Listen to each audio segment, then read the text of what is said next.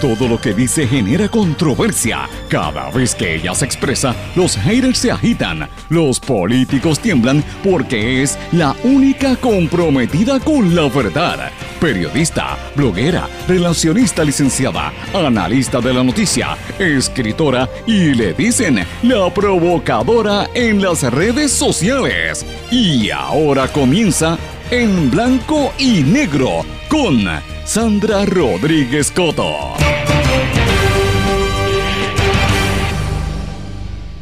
Bienvenidos a su programa en blanco y negro con Sandra. Hoy es miércoles 22 de mayo de 2019. Esta es la edición 282. Les saluda Sandra Rodríguez Coto. Muchos estudiantes en todo Puerto Rico están preparándose para los exámenes finales, si es que no los han terminado ya, aunque las escuelas públicas todavía les falta par de semanas. Entiendo que terminan como para finales de mayo, principios de junio, pero ciertamente estamos en una época de transición donde muchos estudiantes y sus familiares se preparan ya para terminar los semestres, muchas graduaciones, la gente se está preparando para las graduaciones y para el verano, por desgracia hay muchos que también están considerando irse en esta época. Lo cierto es que están ocurriendo muchísimas noticias y como todos los días le doy la bienvenida y los invito a que compartan en esta hora de análisis de los temas que realmente debemos estar observando, son las noticias más importantes desde una óptica distinta, con los temas que a, que a uno como mujer, como madre trabajadora y como puertorriqueña o puertorriqueño de, la clase trabajadora que está pendiente a lo que de verdad le importa. A usted no le interesa si hay un chisme ahí de un, de un artista. Mira, de vez en cuando mira, es bueno saberlo. Vicosí estuvo en el hospital y me alegro que haya salido. Vicosí es una, de verdad es un extraordinario ser humano y un gran amigo. Pero aquí están ocurriendo una serie de situaciones que debemos estar mirando con mucha seriedad, porque estamos, como siempre digo, en un momento coyuntural. Señores, yo estoy en este programa de radio precisamente por eso.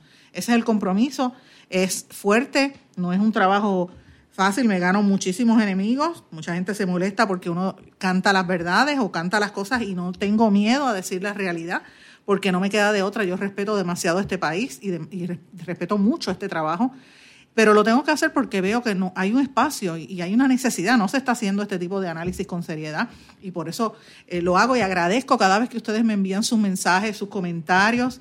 Tengo que decirles que he estado recibiendo gran cantidad de mensajes de gente, incluso fuera de Puerto Rico. Mucha, mucha gente que me está hablando fuera de Puerto Rico. Eh, me están hablando también, eh, particularmente del área de Nueva York, mucha gente que nos, está, nos ha estado sintonizando a través de las distintas plataformas digitales y de las emisoras. Particularmente le doy un saludo a Edwin Baez, que nos escucha desde Nueva York, Carlos Rodríguez, Arlín Parrilla, María Caraballo, Tomás Morris, Enrique Méndez, eh, Márquez, este señor de apellido Márquez, Erwin León, Yari Pavón, Fausto Santiago, que nos escucha desde la República Dominicana, Octavio Maestre, Joel RC, Caribe May, Michelle Ruiz, Francisco Robles, Grace Santana, Rafael Serra, Mary Smith. Ese, ese no es un nombre real, pero es uso ese nombre para que la persona sepa que estoy recibiendo su mensaje, pero yo sé que no se llama Mary Smith, que fue que me dio parte de la información que yo eh, adelanté ayer aquí sobre el tema de, lo que está pasando en Vieques y Culebre, los estudiantes que están abandonando las universidades privadas. Quique Cubero, Obvio Ortiz, Omar Octavio, Rocío Méndez, Mayra Vázquez, Vanessa Rivera, Monsi Ramírez, Martínez, Martínez Márquez, Rada Saldaña, Daisy Deisita, Ortiz Flores, eh, y por ahí para abajo. Así es que les agradezco la sintonía a través de las distintas emisoras que hacen posible la, transmisión de este programa y la emisión de este programa, que es el que más emisoras tiene en todo Puerto Rico.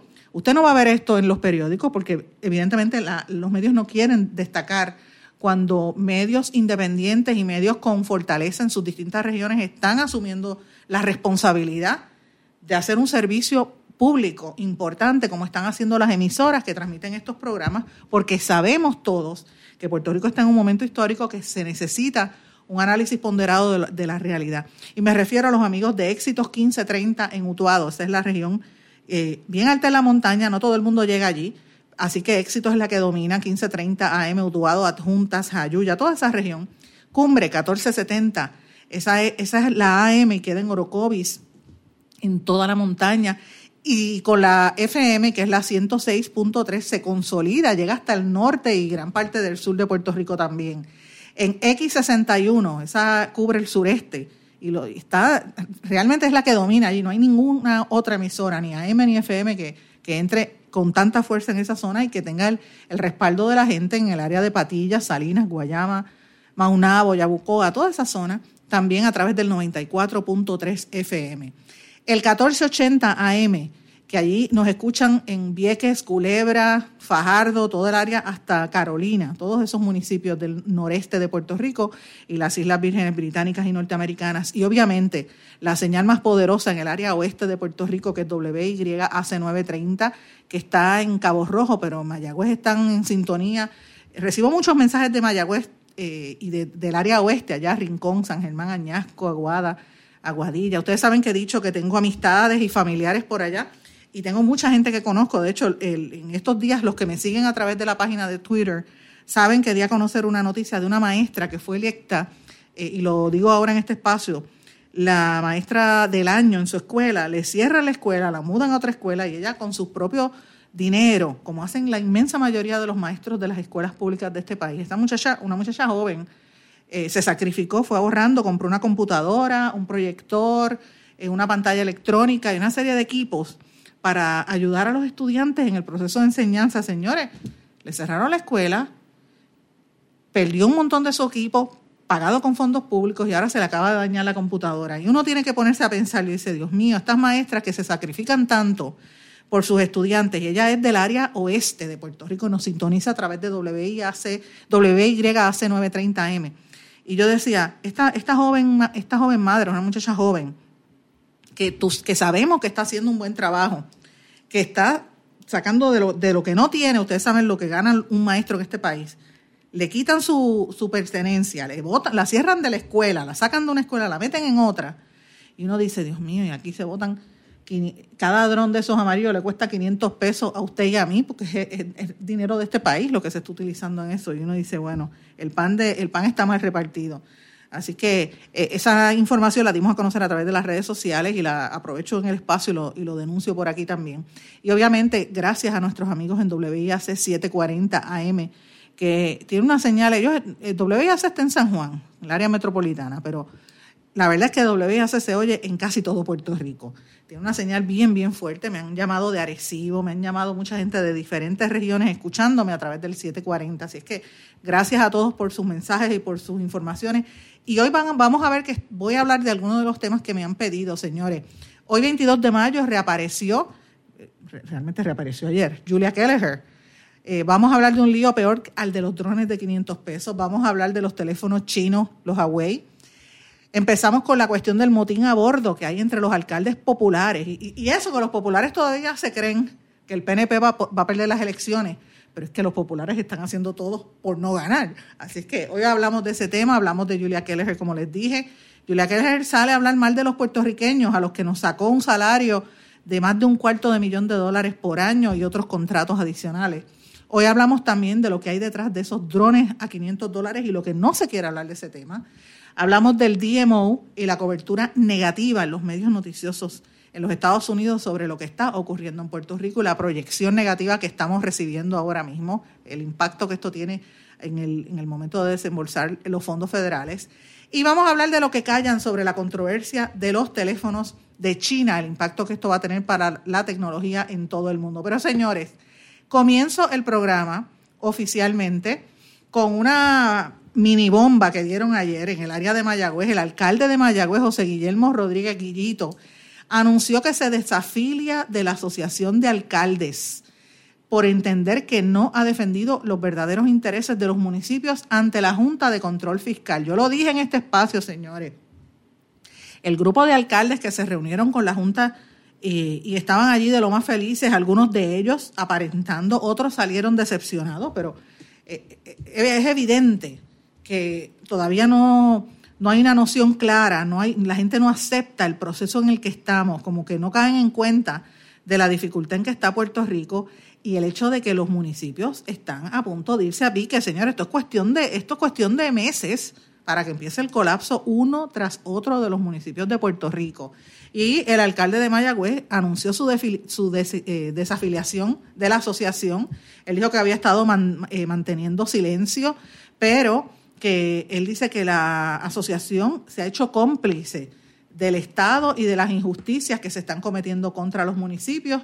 Dice que se siente decepcionado. Él se siente, de hecho, el tema del, del zoológico de Mayagüez tiene que estar ahí también porque ha estado prácticamente solo en la lucha contra el gobierno central, pero en particularmente él habla sobre la, ¿verdad? Él dice que él ofreció a la asociación de alcaldes, a los técnicos y los asesores que él tenía y que utiliza Mayagüez, pero él decía que no, les no le hicieron caso y que él sabía que iba a estar afectando. Y decía el alcalde que la asociación no los defendió y que cuando tuvieron que acudir al tribunal en el caso de la quiebra del Banco de Fomento ante la jueza Laura Taylor Swain, la jueza tenía, y esto es cierto, ante sí dos tipos de acreedores. Tenía a los bonistas y tenía a los municipios.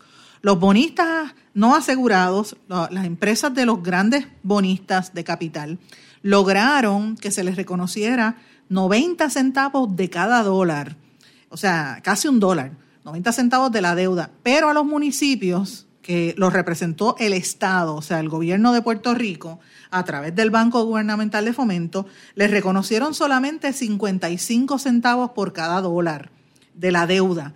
Y a esto eh, representa para los alcaldes una pérdida de sobre casi 4 millones de dólares en la contribución adicional especial. Esta contribución es un dinero que le devolvía el Banco de Fomento a los municipios y que muchos de ellos lo utilizaban para obras este, permanentes y para hacer eh, realmente obras. Era parte del, del flujo del cash flow, ¿verdad? Que tenían algunos alcaldes, sobre todo en los pueblos más pequeños. Y si a eso usted le añade la desinformación que ha habido, pues ciertamente lo que dice el alcalde de Mayagüez, uno tiene que coincidir, porque lo que está diciendo es la realidad. Él dice que en el año 2003 la Asociación de Alcaldes lo censuró, y recordemos esa época, él dice que él en aquel momento había criticado y pidió y llevó al tribunal a la Autoridad de Energía Eléctrica por, por el cobro que le hacía a los municipios y a él lo censuraron. Entonces él dice que esta es la segunda y la última vez que se desafilia definitivamente de la asociación porque él entiende que no lo está representando y que esto le ahorra al municipio 22.500 dólares al año. Eh, y él dice una cosa muy cierta, señores. El alcalde de Mayagüez está diciendo que si continúan, y utilizo el verbo que utiliza, los adjetivos, los verbos, los verbos que él utiliza, estrangulando la, la maltrecha economía del país. Miren los adjetivos que él utiliza. Según Rodríguez, va a haber una crisis social que va a se va a reflejar en más crímenes, suicidios, quiebras y un mayor éxodo de personas. Yo tengo que coincidir con lo que dice el alcalde. Yo lo estoy diciendo aquí yo estoy mirando los números, señores, todo el tiempo estoy hablando con expertos en, demografía, eh, con muchos economistas. Cuando yo me paro detrás de este micrófono, yo he hablado con varias fuentes antes de, disparar nada, porque quiero corroborar la información y es cierto lo que está diciendo el alcalde eh, de Mayagüez. Así es que eh, me parece que uno de los que más, de los renglones más afectados van a ser los municipios y él está anticipando lo que viene. Eh, él dice que le están quitando sobre el 70% de los recursos que el, Estado le daba. Así que siente que los municipios están desesperados y que no hay nada de, luz al final del túnel para ellos y por eso es que él se desafilió de la Asociación de Alcaldes Populares. Lo que me lleva a concluir, y tenemos que pensar en eso, señores, que si, eh, si esto es así, demuestra la gran división que hay en el Partido Popular, que por más eh, cantidad de candidatos que tengan, señores, a la hora de la verdad no van para ningún lado, porque se están alando de los pelos y terminan cada cual dividido, eh, porque eso es lo que ellos están haciendo. Así que eh, una cosa bien, bien terrible. Lo que me trae al otro tema, que es un tema también sumamente terrible. El gobernador ayer anunció unos nombramientos en vivienda, etcétera, pero todo eso ha quedado opacado ante las declaraciones de la ex secretaria de Educación Julia Kelleher, que ustedes saben todavía es objeto de una investigación federal. Ella publica en un medio en los Estados Unidos una columna de opinión sobre el tema de educación. ¿Y por qué yo traigo esto a colación? Esto ha salido en toda la prensa, pero es importante, señores, porque la, la secretaria, primero que la prensa en Estados Unidos ha estado cubriendo una serie de informaciones negativas sobre Puerto Rico. Constantemente están hablando mal de Puerto Rico, una situación bien terrible la cobertura, todo, todo el tiempo, todo el tiempo, muy negativa. Eh, y Julia Keller básicamente está diciendo que ella volvería a hacer lo mismo si le tocara eh, volver a ser secretaria de Educación. Ella dice que estuvo convencida de la urgencia que había de hacer cambios en Puerto Rico y que volvería a hacerlo los, dos años que estuvo y dijo, pagué el precio por, la, por, por ser audaz pero lo haría nuevamente, sin duda era lo correcto. Por supuesto que lo haría nuevamente, si por casi un cuarto millón de dólares y que le iban a seguir aumentando el salario, pues evidentemente tenían que, subirle el precio, ella tenía que buscar este, de, alguna manera que se le diera, eh, mantenerla, cualquiera quisiera estar en ese puesto. Ahora, yo tengo que mencionar unas cosas que ella dijo. Ella dijo que a ella le cuestionaron por no ser puertorriqueña. Y yo tengo que ser en esto, ¿verdad?, cautelosa. Sí la cuestionaron por no ser puertorriqueña, evidentemente, pero no es por el tema de que, se, de que seamos eh, xenófobos o que la gente no quiera a los extranjeros. Es porque si tú vienes de afuera, lo mínimo que debes tener es respeto por la cultura, respeto por la dignidad del ser humano y respeto por la gente a donde tú te estás acercando pero ella vino aquí con una, una arrogancia que ustedes recordarán la forma en que ella se expresaba hacia los maestros, las faltas de respeto a los padres, la manera en que sencillamente ella no quería bregar con los niños de educación especial ni con sus familiares. Era como si fuese la peste bubónica. Eh, fue una persona sumamente agresiva, sumamente eh, irrespetuosa de las realidades del, puertorriqueño y, y, total desconocimiento de la historia. Mire, si usted no sabe... Eh, hacer que sea gente que sepa para que por lo menos no la haga quedar mal como hizo cada vez que ella hablaba de la historia de Puerto Rico, porque esa es la realidad, no podemos olvidar eso. Ella estuvo 27 meses aquí y ella dice que estuvo rompiendo paradigmas, creando nuevos modelos, exigiendo datos y análisis, defendiendo buenas prácticas, haciendo espacio de nuevas ideas, exigiendo profesionalismo y responsabilidad. Dice que canceló contratos, que redujo la cantidad de posiciones políticas y que creó expectativas para maestros y administradores. Dice que tomó decisiones difíciles a pesar de riesgos políticos, que hizo muchos enemigos, pero hizo supuestamente lo que era necesario. Y yo tengo que decir algo, eh, Julia Keller eh, en realidad le tocó un momento histórico difícil. Y lo que ella hizo, el cierre de escuelas, era inevitable. Puerto Rico tenía que cerrar escuelas. Y la segunda situación es que el sistema educativo de Puerto Rico es, eh, por desgracia, uno de los centros de mayor corrupción y política en el gobierno. Eh, y es parte del problema que tenemos es precisamente por eso. Eh, ellos no se mueven. Ahora, vuelvo, vuelvo e insisto, ¿era la forma adecuada para hacerlo o es que no había otras alternativas? Pregúntale a cualquier maestro las condiciones de trabajo que tienen ahora, la cantidad de escuelas que han cerrado, la cantidad de comunidades destruidas, desplazadas, maestros sin trabajo. Son muchos, señores. Y en el, en el balance de las cosas, usted tiene que preguntarse si ella vino de verdad a hacer cambios o ella vino aquí a destruir la base de la educación, de lo que quedaba en la educación para Puerto Rico. Y yo tiendo a pensar que ella vino a lo segundo. Hay que ver qué va a pasar con sus, con sus sucesores. Lo que me trae a otro tema bastante escandaloso, que ayer le dimos bastante tiempo a esto. Ustedes recuerdan que dije que el secretario de, de Agricultura defendió a la compañía Monsanto y que salió el cardiólogo eh, Cabanillas, el famoso cardiólogo que ha trabajado en, en, MD Anderson, en Sloan Kettering, que está considerado uno de los mejores eh, eh, oncólogos, debo decir oncólogos, no cardiólogos, oncólogos en Puerto Rico. El, cardiólogo que salió hablando fue César Vázquez, que dice que va a hacer un, un nuevo partido político, ¿verdad? Sabrá Dios cómo, cómo eso se organiza, pero me, refería al oncólogo, el, el doctor Cabanillas criticando a esta empresa Monsanto por el uso del, herbicida que sí, ciertamente es un, tiene agentes que el glisofato, el glisofato este que, que provoca cáncer.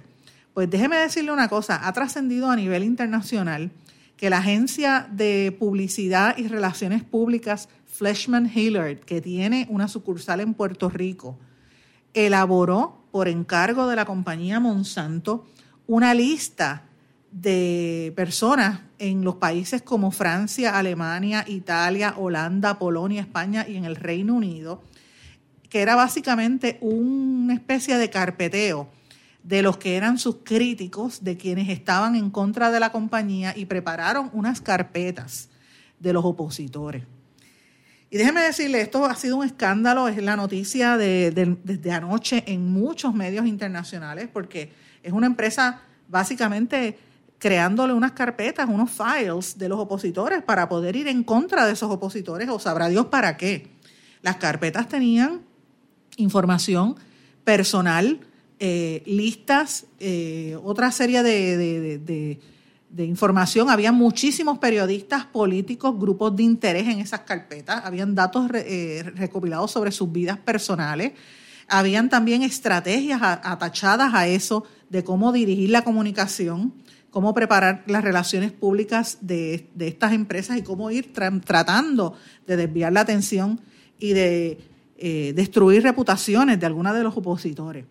Y la pregunta que a mí me surge al ver eso que hace Monsanto en esos países que tienen dinero, vuelvo y repito, muchos, muchos de los países son europeos. Señores, si han hecho eso allá, ¿qué podemos esperar aquí en Puerto Rico? ¿Qué podemos esperar nosotros de eso? Pues ciertamente tenemos que esperar que estén haciendo lo mismo. Esa es la pregunta. Yo conozco a algunos de los que están trabajando ahí en Monsanto. Eh, la pregunta es, ¿están haciendo lo mismo? Y Monsanto es la única o las otras empresas también. Aquí hay una organización que se llama Pravia que, que, trabaja con este tema de, la, de los eh, transgénicos y, y, con las empresas que hacen food science, ¿verdad? La, la investigación de la alimentación y que ¿verdad? tienen mucha oposición por los grupos ambientalistas están haciendo este tipo de cosas. ¿Qué reacción ha dicho Fleshman Hillard a esta campaña que hicieron y que ya está descubierta en otras partes del mundo? Pues esas son preguntas que no nos, no nos han contestado hasta ahora. Y me parece importante, imperativo que las contesten. Vamos a una pausa, señores. Cuando regresemos, vamos a hablar de unas noticias importantes, pero eh, brevemente antes de irme, déjeme decirle que robaron 22 mil dólares en, en un negocio de cannabis medicinal. Por ahí hay un tumbe grande, bien, bien grande con el tema del cannabis. Ahora quieren hasta bajar la edad de los que consumen cannabis. Hay que tener los ojos bien pendientes a ese negocio. Vamos a una pausa y regresamos enseguida. No se retiren, el análisis y la controversia continúa en breve, en blanco y negro, con Sandra Rodríguez Coto.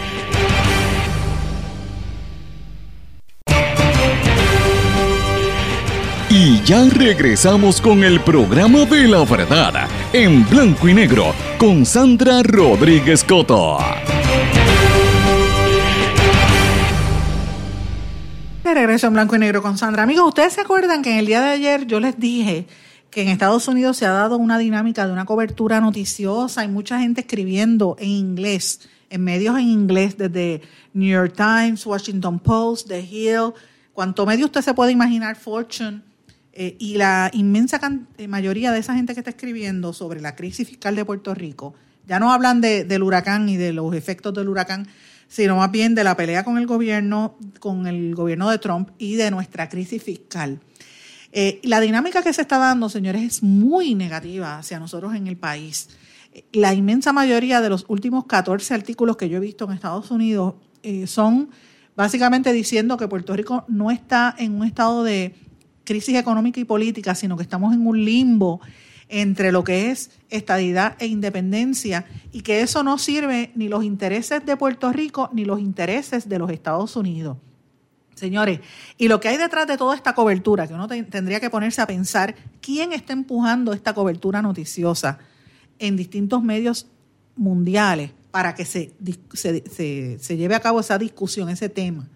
Eh, y, lo que está detrás de todo esto es promoviendo que, el gobierno de Trump o el Congreso empiecen a considerar seriamente soltar a Puerto Rico o eh, como hay alguna gente que dice que la teoría es no es soltarlo, sino convertirnos en una colonia permanente para no tener que resolver el, problema del estatus y ponernos más pobres cada día, de manera en que la gente se siga yendo, o sea, se vacíe la isla, o los viejos se queden y se mueran, porque perdone que suene tan, tan tan cruel, pero así es como se ve, para dejarla, como quiera que sea, el país vacío, o lo menos con la menos cantidad de gente posible, como pasó en Hawái, y que ellos puedan pues mantenerse aquí con el poder eh, económico sobre la isla. Esa es una de las teorías. Pero lo cierto es, señores, que yo quisiera que ustedes vieran la gran cantidad de artículos terribles. Hay un artículo particular que lo escribieron en el Pan, American Post, eh, que es un medio especializado en el, en el análisis de lo que está ocurriendo en el hemisferio americano. El artículo fue escrito por David Unsworth Y de escoria para abajo, olvídate.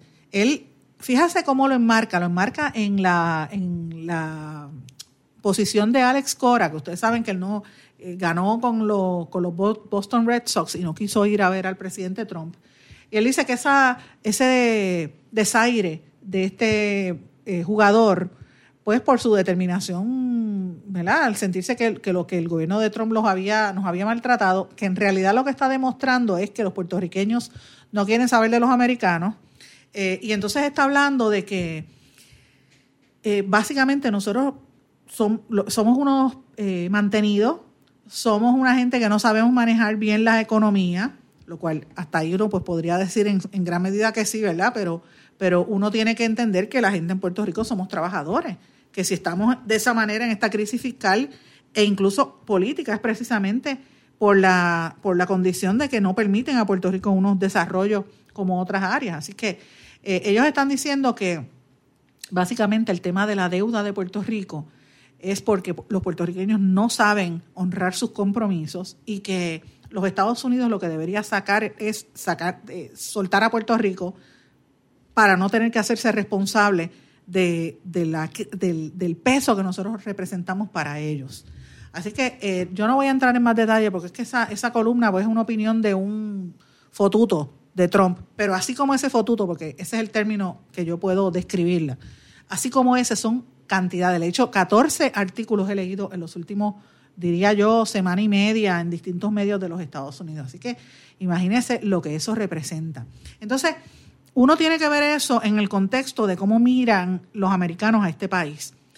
Obviamente, Trump no se levanta pensando en que Puerto Rico es, el, eh, es la panacea. él, él utiliza el nombre de Puerto Rico para cuando quiere desviar la atención, ¿verdad? Pero Puerto Rico no es su prioridad, ni, ni ha sido jamás la prioridad de ningún presidente norteamericano. Entonces, si nosotros sabemos eso, ¿cómo nosotros nos comportamos a nivel público? Pues mira, la percepción que se está llevando es muy negativa. El otro día yo vi también un escrito de, sobre el turismo en Puerto Rico y sobre cómo es que se está manifestando la idea de, proyectar a Puerto Rico como un destino turístico a nivel internacional. La columna la escribió John Borshow, que ustedes saben, este señor, él era un empresario de equipo médico y cogió su dinero y su capital y empezó a, hacer, a, contratar gente para que hiciera estudios basados en estadísticas de estudios pagados por otros eh, o hacer research de Internet, que eso lo hace cualquier estudiante, o lo, lo puedo hacer yo, lo puede hacer usted. Y a base de eso, preparaban unas gráficas diciendo que eran los expertos en turismo y empujaron la idea de hacer un Destination Marketing Organization, DMO, que fue una idea, la organización de destino del mercado, una idea que la industria turística estuvo empujando por décadas. Y este gobernador, este gobierno se comprometió y la aprobó. El problema es que la ley que aprobaron fue la que la industria del turismo se oponía, porque han creado ahí unas plazas ahí con un montón de gente de gobierno eh, que la legislatura nombra a unos, el Ejecutivo a otros, la Cámara a otros, y realmente es como una burocracia adicional a la compañía de turismo, con el problema, el agravante, de que el presupuesto no le va a dar. Antes se usaban 44 millones de dólares en publicidad solamente para promover a Puerto Rico en los Estados Unidos. El presupuesto bajó a 25 millones, pero señores, 25 millones que se utiliza para todo ese personal que tienen allí, el montón de empleados, y como dos o tres millones para hacer cositas por internet. Entonces, este señor John Borshow eh, está hablando de que eh, han logrado que los hoteles, ¿verdad? Después del huracán, los hoteles empezaron a traer empleados de agencias federales y como el DMO, que empezó a operar en julio del 2018, o sea, hace 10 meses, han empezado a, a buscar herramientas digitales como Google o como TripAdvisor para cambiar las imágenes de la destrucción de Puerto Rico con imágenes de la belleza de la isla, lo cual es cierto, eso había que hacerlo, señores. Ahora le pregunto yo, ¿usted cree que eso está siendo efectivo? Ciertamente, yo no estoy negando que no hayan hecho un esfuerzo sobrehumano, pero la realidad es que aquí quien dio el empuje grande para que Puerto Rico echara hacia adelante fue el Manuel Miranda, cuando trajo aquí la obra Hamilton y cuando trajo a Jimmy Fallon y vinieron toda esa gente internacional, eh, los Clinton, los Obama, Oprah y toda esta gente que, ha estado aquí con, hablando y promoviendo a Puerto Rico como hicieron muchos norteamericanos. Ese, ese, ese, espectáculo de traer gente a ver la obra en Puerto Rico, pues, pues sí provocó, pero quien trajo eso realmente, eso no fue una estrategia de la compañía de turismo, tampoco fue una estrategia del DMO, fue una estrategia de Lin Manuel Miranda y su equipo de trabajo, que el DMO lo apoyó y Turismo lo apoyó, porque me consta que los vi, pero realmente no fue una, idea iniciada por el gobierno. Así que el DMO y este señor Bolshow no se puede atribuir ningún logro en cuanto a eso. ¿Verdad? Este, eh, a mí me parece que no está siendo exitoso, que el DMO está aguando los esfuerzos de turismo, está afectando el crecimiento sobre todo de entidades como son los paradores puertorriqueños y más que nada la insistencia en promover los, los Airbnb está alejando el negocio de lo que es la tradición, los hoteles y, las excursiones y ese tipo de cosas, que es lo que le deja dinero al país. Porque usted necesita que la gente consuma en Puerto Rico, no que venga con un backpack a comprar en una bolsita lo más económico y no vaya a los restaurantes. Usted quiere que vaya a los restaurantes. Así que eh, a mí me parece que hay que ser justo en la evaluación y, creo que lo que está diciendo este señor no es cierto. Eh, por lo menos no es del todo cierto. ¿Y por qué traigo esto y lo ato a Estados Unidos, señores? Porque los americanos están viendo esta evaluación. Cuando ellos hacen una composición de lugar sobre cómo está Puerto Rico, ellos saben. Eso no fue el DMO quien trajo a, Lin Manuel Miranda. Fue Lin Manuel Miranda quien provocó todo esto. Así que vamos a dejarnos de, chiquitas y vamos a hablar con la realidad. A mí me parece que ya es hora de que, de que pues, vuelvo a lo mismo, insistir en que hace falta una mayor rigurosidad en, las expresiones públicas y que se sea honesto cuando se hable. Por eso es que a mí me preocupa cuando yo veo noticias como esta y también eh, conociendo, ¿verdad? El hecho de que estamos, como yo dije en el día de ayer, en una situación muy difícil, sobre todo para los municipios de Puerto Rico, eh, entre otras agencias, la Universidad de Puerto Rico, todos estos recortes que vienen. Eh, y como dijo el alcalde de el alcalde José Santiago, que lo dijo públicamente, entre 50 a 60 municipios van camino al cierre, según las estadísticas del CRIM y del plan fiscal. O sea, 50 municipios van a perder entre un 20 y un 43% de su presupuesto, porque le van a eliminar las transferencias del gobierno, el gobierno central a los municipios. Eh, y entonces a esto usted le añade el, el, hecho de que sobre 60 van a quedar inoperantes, según José en Santiago. Y estamos hablando del plan fiscal del gobierno para el 2023. Ya se sabe que aquí van a eliminar municipios, es una realidad. Yo lo mencioné ayer, este, en principio habían 360 millones de dólares, ahora no llega ni a 179 y van a hacerle otro recorte más de casi 50 millones el año que viene. O sea, 62% de los municipios habrán perdido más de una quinta parte de su presupuesto. Esto incluye los más afectados, Orocovis, Loíza, Barranquitas y Comerío. O sea, eh, estamos, volvemos a lo mismo, señores. Si aquí no se desarrolla un proyecto rápido donde se mueva la, la, economía, el turismo puede ser uno de ellos, pero diga la verdad. No venga con un turismo barato que no le va a generar el ingreso que usted está buscando. Usted tiene que tener una mezcla entre el barato y el, y el de lujo, que es lo que está haciendo la República Dominicana y nos está pasando por el lado hace rato que nos pasó por el lado. Por eso mismo, señores. De lo contrario, vamos a seguir viendo esta situación Después de los municipios que le dije, ahí va Las Marías, Maricao, Florida, Juntas y Aguas Buenas. Van a perder casi el 37% de su presupuesto. Morovis y Naranjito van a perder 37% adicionales. Si usted le añade a eso Jayuya, Luquillo, Maunabo, Utuado, miren, todos los municipios donde está este programa, Comerío, o sea, estamos hablando en todo Puerto Rico, sobre todo en la montaña, que es donde más duro les dieron, donde más escuelas cerraron, 65% de las escuelas públicas cerraron de aquí. Es como prácticamente vaciar a la isla, vaciar al corazón de Puerto Rico. ¿Y cuál es la respuesta oficial? Decir que sacamos un anuncio en Google y en TripAdvisor. Eso no era, señores. Vamos a una pausa y regresamos enseguida. No se retiren, el análisis y la controversia continúa en breve, en blanco y negro, con Sandra Rodríguez Coto. ¿Sabemos cuántas personas murieron de verdad durante el huracán María? A usted lo escucharon en el momento de mayor desesperación. ¿Todavía siente aquellas noches a oscuras y de incertidumbre? ¿Qué pasó mientras los vientos azotaban y luego en aquellos días y semanas después cuando no había sistema de comunicaciones? Reviva cada minuto con una narrativa real sobre lo que pasó en la bitácora de una transmisión radial, catalogado como uno de los mejores libros del año 2018 por la crítica literaria. Es una lectura necesaria porque no podemos olvidar nuestra historia para que esta no se repita. Bitácora de una transmisión radial, disponible en las principales librerías a través de todo Puerto Rico y en la internet lo consigue en Amazon, en libros787.com y en travaliseditores.com, publicado por Travalis Editores. Este es un mensaje importante del Departamento de Salud y Servicios Humanos de los Estados Unidos. En una ola de calor, mantenerse fresco lo mantendrá sano. Las personas y los animales deben quedarse adentro. Si no tiene aire acondicionado, vaya a algún sitio que lo tenga como un centro comercial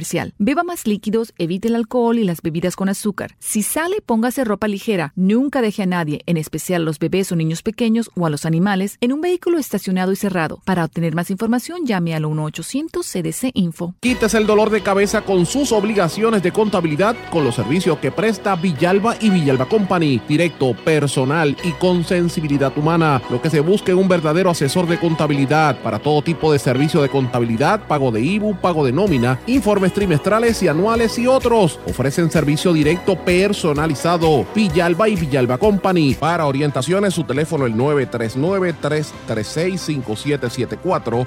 939-336-5774. El abandonar un animal es abuso y es ilegal.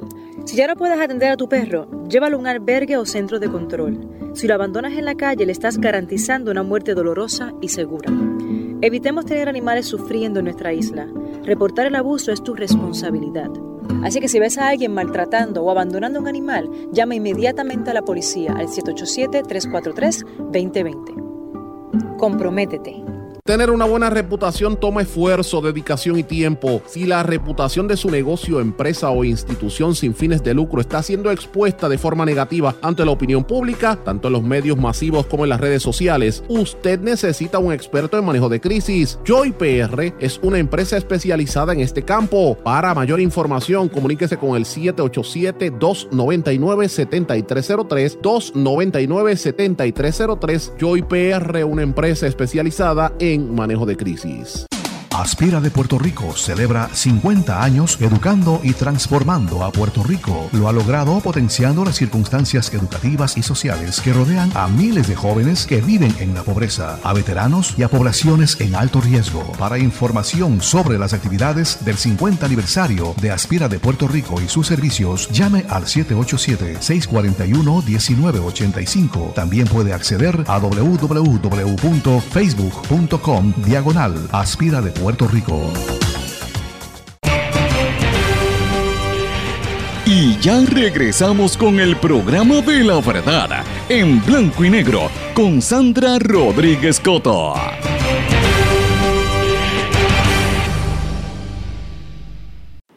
Regresamos a esta parte final en blanco y negro con Sandra. Les dije al principio que habían robado 22 mil dólares de un negocio de, cannabis. Para precisar, el negocio es el First Medical Cannabis. Esto queda en, la, en el barrio Carrizales, en Atillo.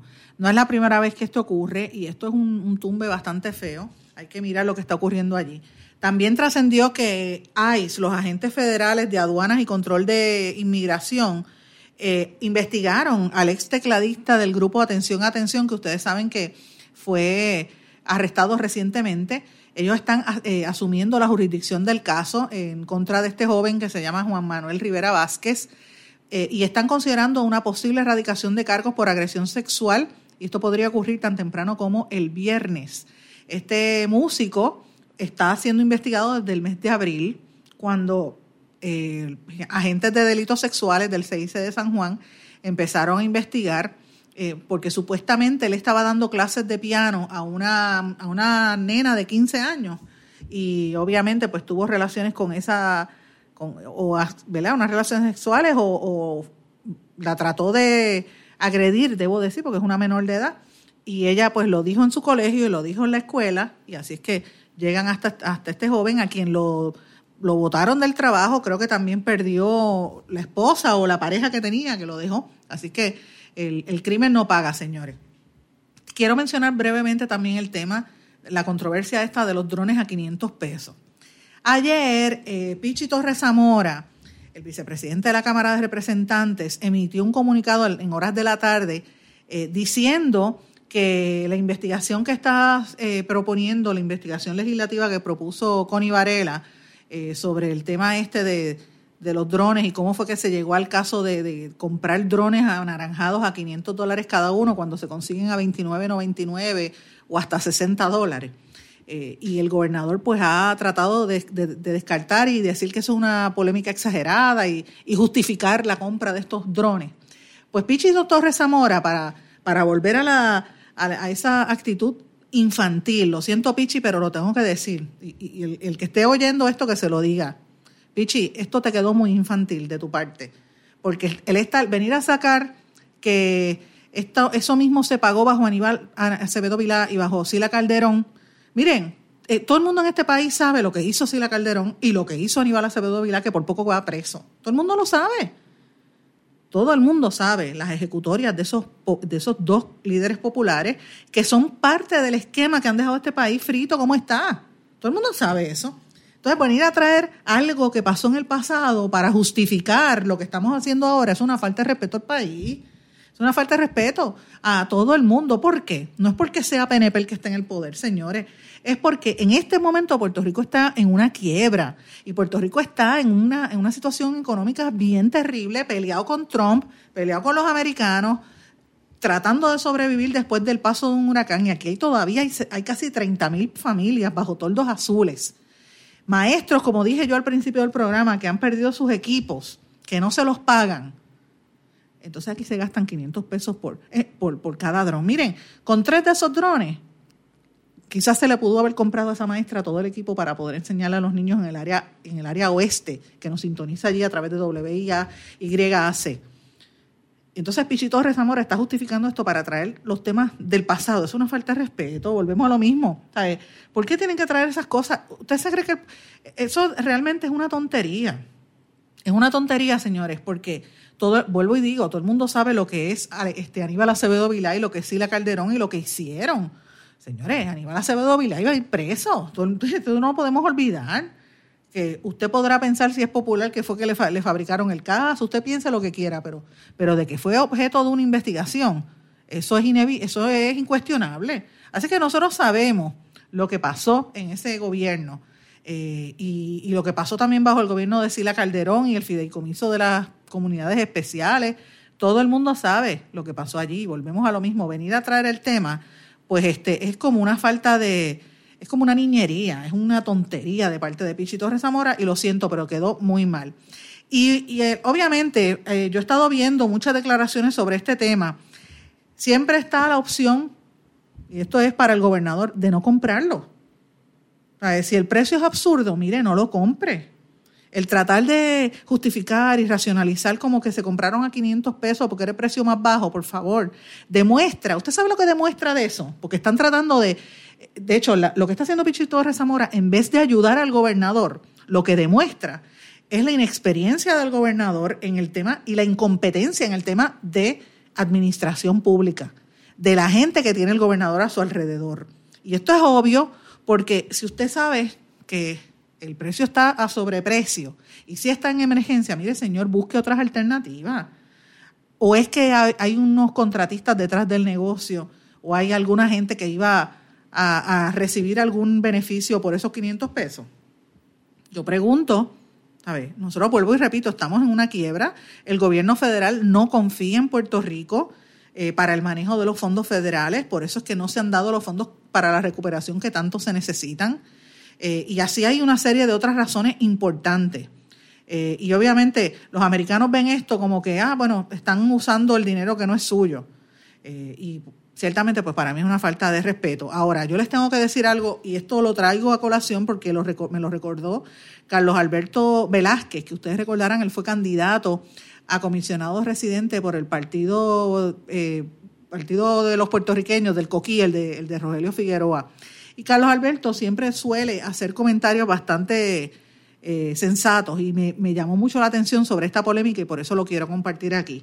Carlos Alberto Velázquez dice que el 31 de agosto del 1996 se aprobó la primera ley en Puerto Rico para promover el manejo adecuado de los neumáticos, o sea, las gomas de los carros, promoviendo la posibilidad del reciclaje, la trituración y la, creación de nuevos productos.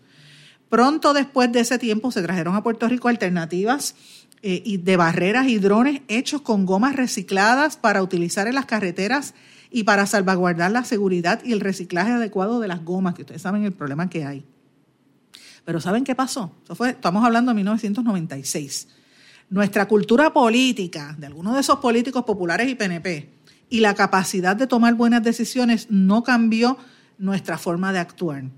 En la medida en que los fanáticos este, respondan con actitudes como lo que acaba de hacer el amigo Pichi Torres Zamora, eh, y los partidos políticos están tratando de, tapar el cielo con la mano, eh, y lo único que hacen es criticar sin ofrecer soluciones, Mire, si hace 20 años, cuando empezaron a hacer esas propuestas ambientales que iban a generar ingresos, que iban a generar negocios, mira, a lo mejor se integraba el tema de la goma triturada para el desarrollo de nuevas industrias, para productos como carreteras, como eh, hasta los mismos drones se podían haber hecho de ese material reciclado. De lo contrario, pasó lo que nos está pasando ahora, que tenemos montones de gomas, cada cierto tiempo la gente vuelve y brinca, ay, ay, las gomas no, no podemos bregar con las gomas, y entonces de momento empiezan a salir fuegos en todas las esquinas, se incendió tal planta porque no tienen dónde llevar las gomas. Así es que miren, eh, ¿de qué vale que estemos haciendo tantos memes como hay? Porque yo he visto memes hasta de la Miss Universe con el tema de las gomas y de los drones amarillos. Eh, han hecho hasta, hasta mantecados y bizcochos en forma de drones, de los drones estos. ¿De qué vale que nos entretengamos con eso y no resolvamos los problemas?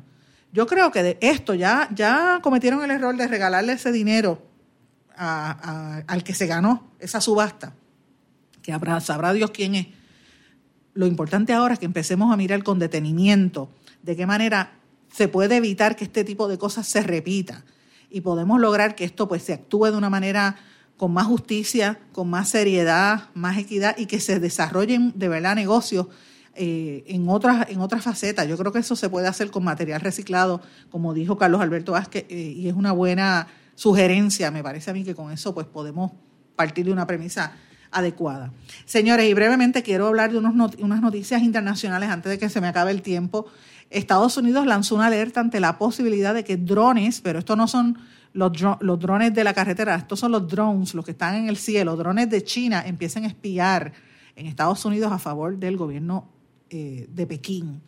También el gobierno de los Estados Unidos está recomendando 17 años de cárcel para uno de los líderes del cartel de Sinaloa, eh, que fue, va a ser sentenciado el día 30 de este mes. Me refiero a Vicente Zambada Niebla, que era el coordinador logístico del cartel de Sinaloa, otro de los que estuvo con el, el Chapo. Así que eh, vemos ese caso. El presidente Trump también dijo que le salió al paso a su homólogo mexicano Andrés Manuel López Obrador y dice que México defiende que los migrantes tienen derecho a ingresar a Estados Unidos, pero se equivoca y que pronto él va a responderle a los americanos. Él dice que la actitud de México es negativa hacia su gobierno y que él no va a permitir que López Obrador deje que más centroamericanos se cuelen por la frontera, que no lo va a dejar pasar, así que debemos anticipar noticias en ese, en ese respecto. Ha habido unas relaciones bastante tensas en ambas partes en cuanto a eso. Y por último, quería mencionarles, señores, eh, hay unos temas importantes que están ocurriendo en México, en Venezuela, en Brasil, ¿verdad? La, retórica de Bolsonaro. En, en, Venezuela están los cubanos reiterando el apoyo a Maduro y Maduro hablando de que él vuelve otra vez a, la reelección. Pero el tema yo creo principal ahora mismo es el tema de la controversia entre Estados Unidos y China. Y es el tema de los teléfonos estos Huawei. El fundador de esta firma tecnológica china dijo que los Estados Unidos los está subestimando y dice que ellos están preparados para ponerse al día con la tecnología 5G y que estén o no estén los americanos, le van a pasar por el lado, básicamente es lo que está diciendo el chino. Eh, ustedes saben que la compañía Google rompió la relación con Huawei como parte del bloqueo que ordenó, el bloqueo comercial que, que ordenó Trump, y esto pues va a tener una serie de impactos en la en el desarrollo del sistema operativo eh, porque el, teléfono chino utilizaba el sistema operativo de Android, eh, pero anticipan que la misma compañía china ya había copiado el modelo, así que sabrá, ver, sabrá Dios lo que va a pasar. Lo que preocupa todo esto es la tecnología que han desarrollado los chinos, particularmente la, la banda de 5G, la 5 generación, que es mucho más rápido y eso podría perjudicar el desarrollo de telecomunicaciones y de todo lo que es el, el área de comunicaciones en general de los Estados Unidos. Así que le da una, una ventaja competitiva a los chinos sobre los americanos. Eh, y por eso es que Trump pues aparece con esa información. Señores, no me dejan tiempo para más, se me acabó el tiempo, pero yo por lo menos le di una serie de temas que yo creo que usted debe buscar información, llegue a sus propias conclusiones y como siempre le agradezco sus mensajes, me puede escribir a través de Facebook en Sandra Rodríguez Coto o en Twitter SRC Sandra. Me despido, será hasta mañana. ¿Se quedó con ganas de más? Busque a Sandra Rodríguez Coto en las redes sociales o acceda a en blanco y negro.blogspot.com porque a la hora de decir la verdad solo hay una persona en la cual se puede confiar. Sandra Rodríguez Coto en blanco y negro.